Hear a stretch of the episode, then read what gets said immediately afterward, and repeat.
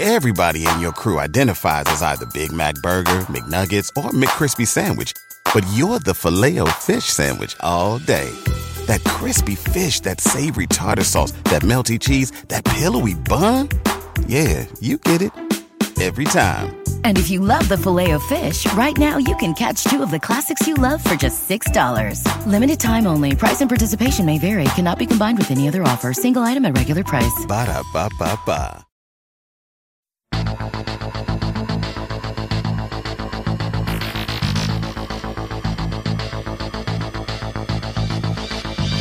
Hi, I'm Sabrina Stierwalt, and I'm Everyday Einstein bringing you quick and dirty tips to help you make sense of science. Today we are here with John Palfreyman, an Emmy, DuPont, and Peabody Award winning journalist and a professor emeritus of journalism at the University of Oregon.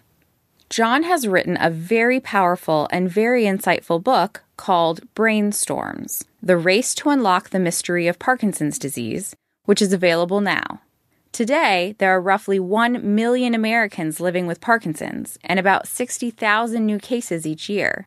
John's book delves into the history of our knowledge of the disease as well as his personal experiences with Parkinson's. Welcome, John. Thank you so much for being here. Pleasure to be here. The story of how this book came to be has been at least 30 years in the making. Can you tell us a bit about your first exposure to the world of Parkinson's and the path since then that has led to brainstorms? Well, it's pretty ironic because about 30 years ago, when my career was starting as a journalist, I did a story on Parkinson's disease. And it was a fantastic story. It was about some a group of California drug addicts who froze up, unable to speak or talk. And it turned out they'd taken a banned batch of synthetic drug, which had given them instant Parkinson's disease. And it looked at the time as though it was going to lead to some big, big developments in, in and, possible cures. And that that story launched my career, and I always re- remained interested in Parkinson's disease. So I felt it was very ironic that of all the diseases I should get 30 years later, it was, was actually Parkinson's disease itself. And I, I would like to say that I reacted in a sophisticated way, but basically the, the news that I got, it was quite devastating. And it took me quite a while to process the information. I got angry. I denied it. I tried to, to keep it secret. But eventually I came to the thinking that I had a, an opportunity, a destiny almost, as a journalist who worked on this field and as a patient who had insights about Parkinson's, to explore this, this malady that now affected my life and 60,000 other people every year and to try and contribute to that knowledge of it. And so that's what led to this book, Brainstorms. Wow. So much of the history of Parkinson's that you explore in the book surrounds the complications associated with drug trials. In particular, how controversial the results can be due to uncertainties with the placebo effect and proper dosages. Do you have any advice for those listeners that may be struggling to interpret their own doctor's medical advice? How do you translate those odds and uncertainties, especially when we have that emotional response that you describe and what we really want is a concrete answer? Well, biomedical research is very slow and very hard. And I like to think of it, it sits at the intersection of truth and hope. And science and journalism, you know, you, you have to be interested in what's actually true at the moment, what, what's, what, what the science actually says. But patients and, and I think medical researchers need, need to have hope that that sometime in the future things will get better. And the problem comes when you when you have studies that everybody wants to be true, that that actually sort of lead you into a kind of um, an over optimistic stance. There there were a whole series of studies in Parkinson's disease aimed at trying to protect or to revive or to even replace the dopamine cells that are damaged in Parkinson's. And when these were done as what are called open label studies, when these were done where the patient and the clinician knew who'd actually got the treatment, um, it seemed to work. But when actually people did controlled placebo-controlled trials, and some of these, some of these, it has to be said, involve surgery. So they involve what's called sham surgery, where you you bring people into a trial and you tell them they're getting the operation, but they're getting you just drill a hole in their head and sew it up afterwards. And when when you actually did that, it turned out that these effects were, were, were did not hold up. They, they were they were basically people got better, but they didn't get better for the reasons they got better because they expected to get better. And I think the history of Parkinson's disease research and, and a lot of biomedical research is, for that reason has a lot of disappointment in it. And I think you have to be realistic as a patient that things take a long time. Things do happen, but but but the sort of notion of a miracle cure is is is pretty rare in medicine. And and that's that's really because of this intersection between truth and hope. We we need we need both. We need good science, but we've always got to keep hoping that we can find something new to keep us going. I really like that the intersection of truth and hope. So, speaking of that search for truth, how has your profession as a science journalist influenced your interactions with your doctors? How can listeners facing any disease or illness learn from your approach and experiences? Well, the problem I had as a, as a journalist doing this is I, I wanted people to tell me the truth. I didn't want them to give me answers um, that were softer or more dressed up because they were worried they might hurt my feelings or might make me depressed or demoralized. And that's my dealings with my doctors and, and with researchers. I'm I don't see there's any purpose in not knowing what's really true. And I and I think that's the difficulty um, because people it, it, it is a, it is a challenging disease and and clinicians get used to treating clinicians want to keep people hopeful and positive and so they they sometimes tend to exaggerate the benefits and play down the the, the, the problems. But my dealings, uh, you know, my training as a journalist, a science journalist, is I, I want. There's no point not knowing what's really true. You, you, once you know what's really the facts, then you know that this particular treatment may not work, and you go on and you look for something else, and your attention will go somewhere else. So I think it's always better to know the truth, and I think you, you've just got to keep finding a way to stay positive even in the face of setbacks. But there's no point pretending setbacks aren't real.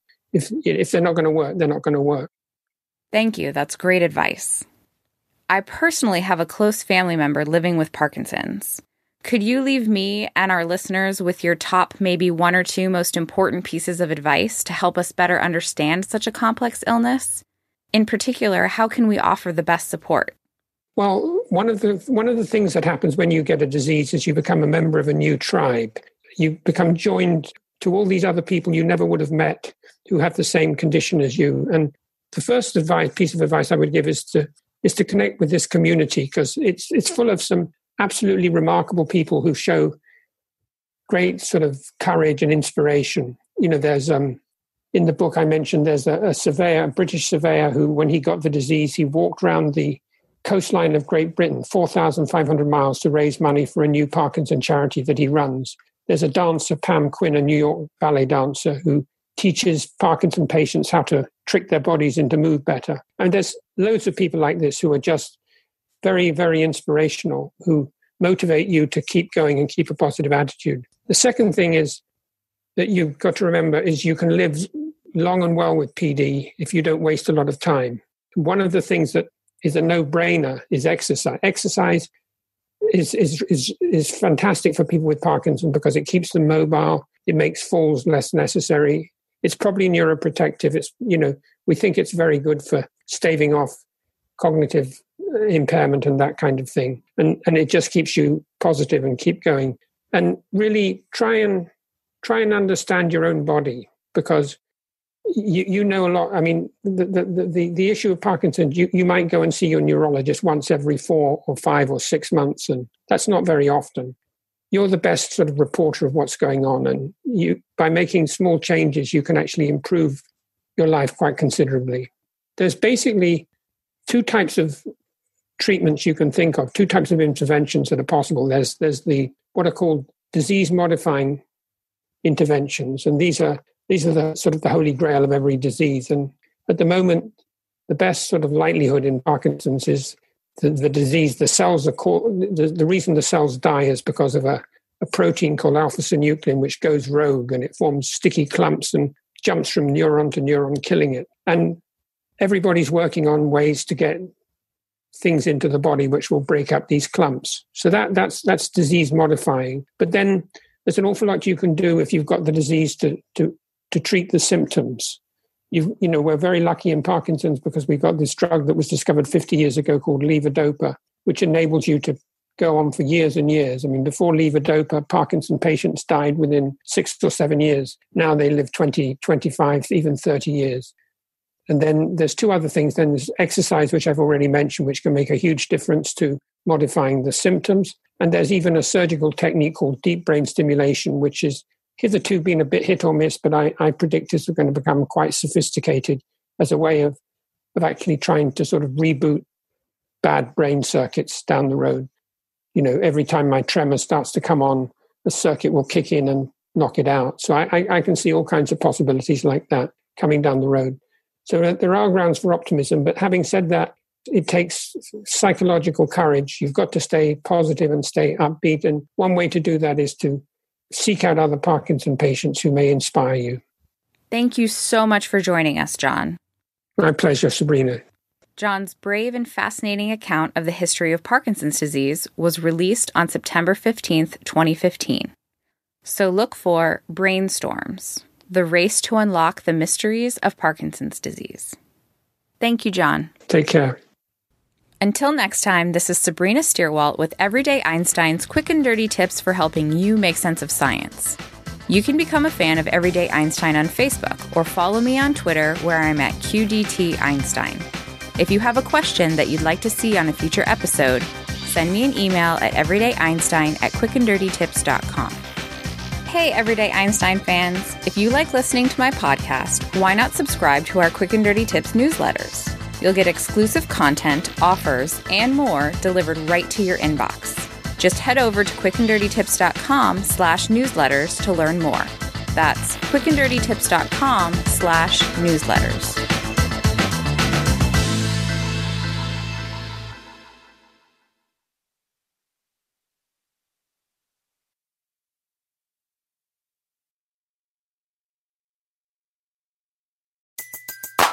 Everybody in your crew identifies as either Big Mac Burger, McNuggets, or McCrispy Sandwich. But you're the filet fish Sandwich all day. That crispy fish, that savory tartar sauce, that melty cheese, that pillowy bun. Yeah, you get it. Every time. And if you love the filet of fish, right now you can catch two of the classics you love for just $6. Limited time only. Price and participation may vary. Cannot be combined with any other offer. Single item at regular price. Ba da ba ba ba.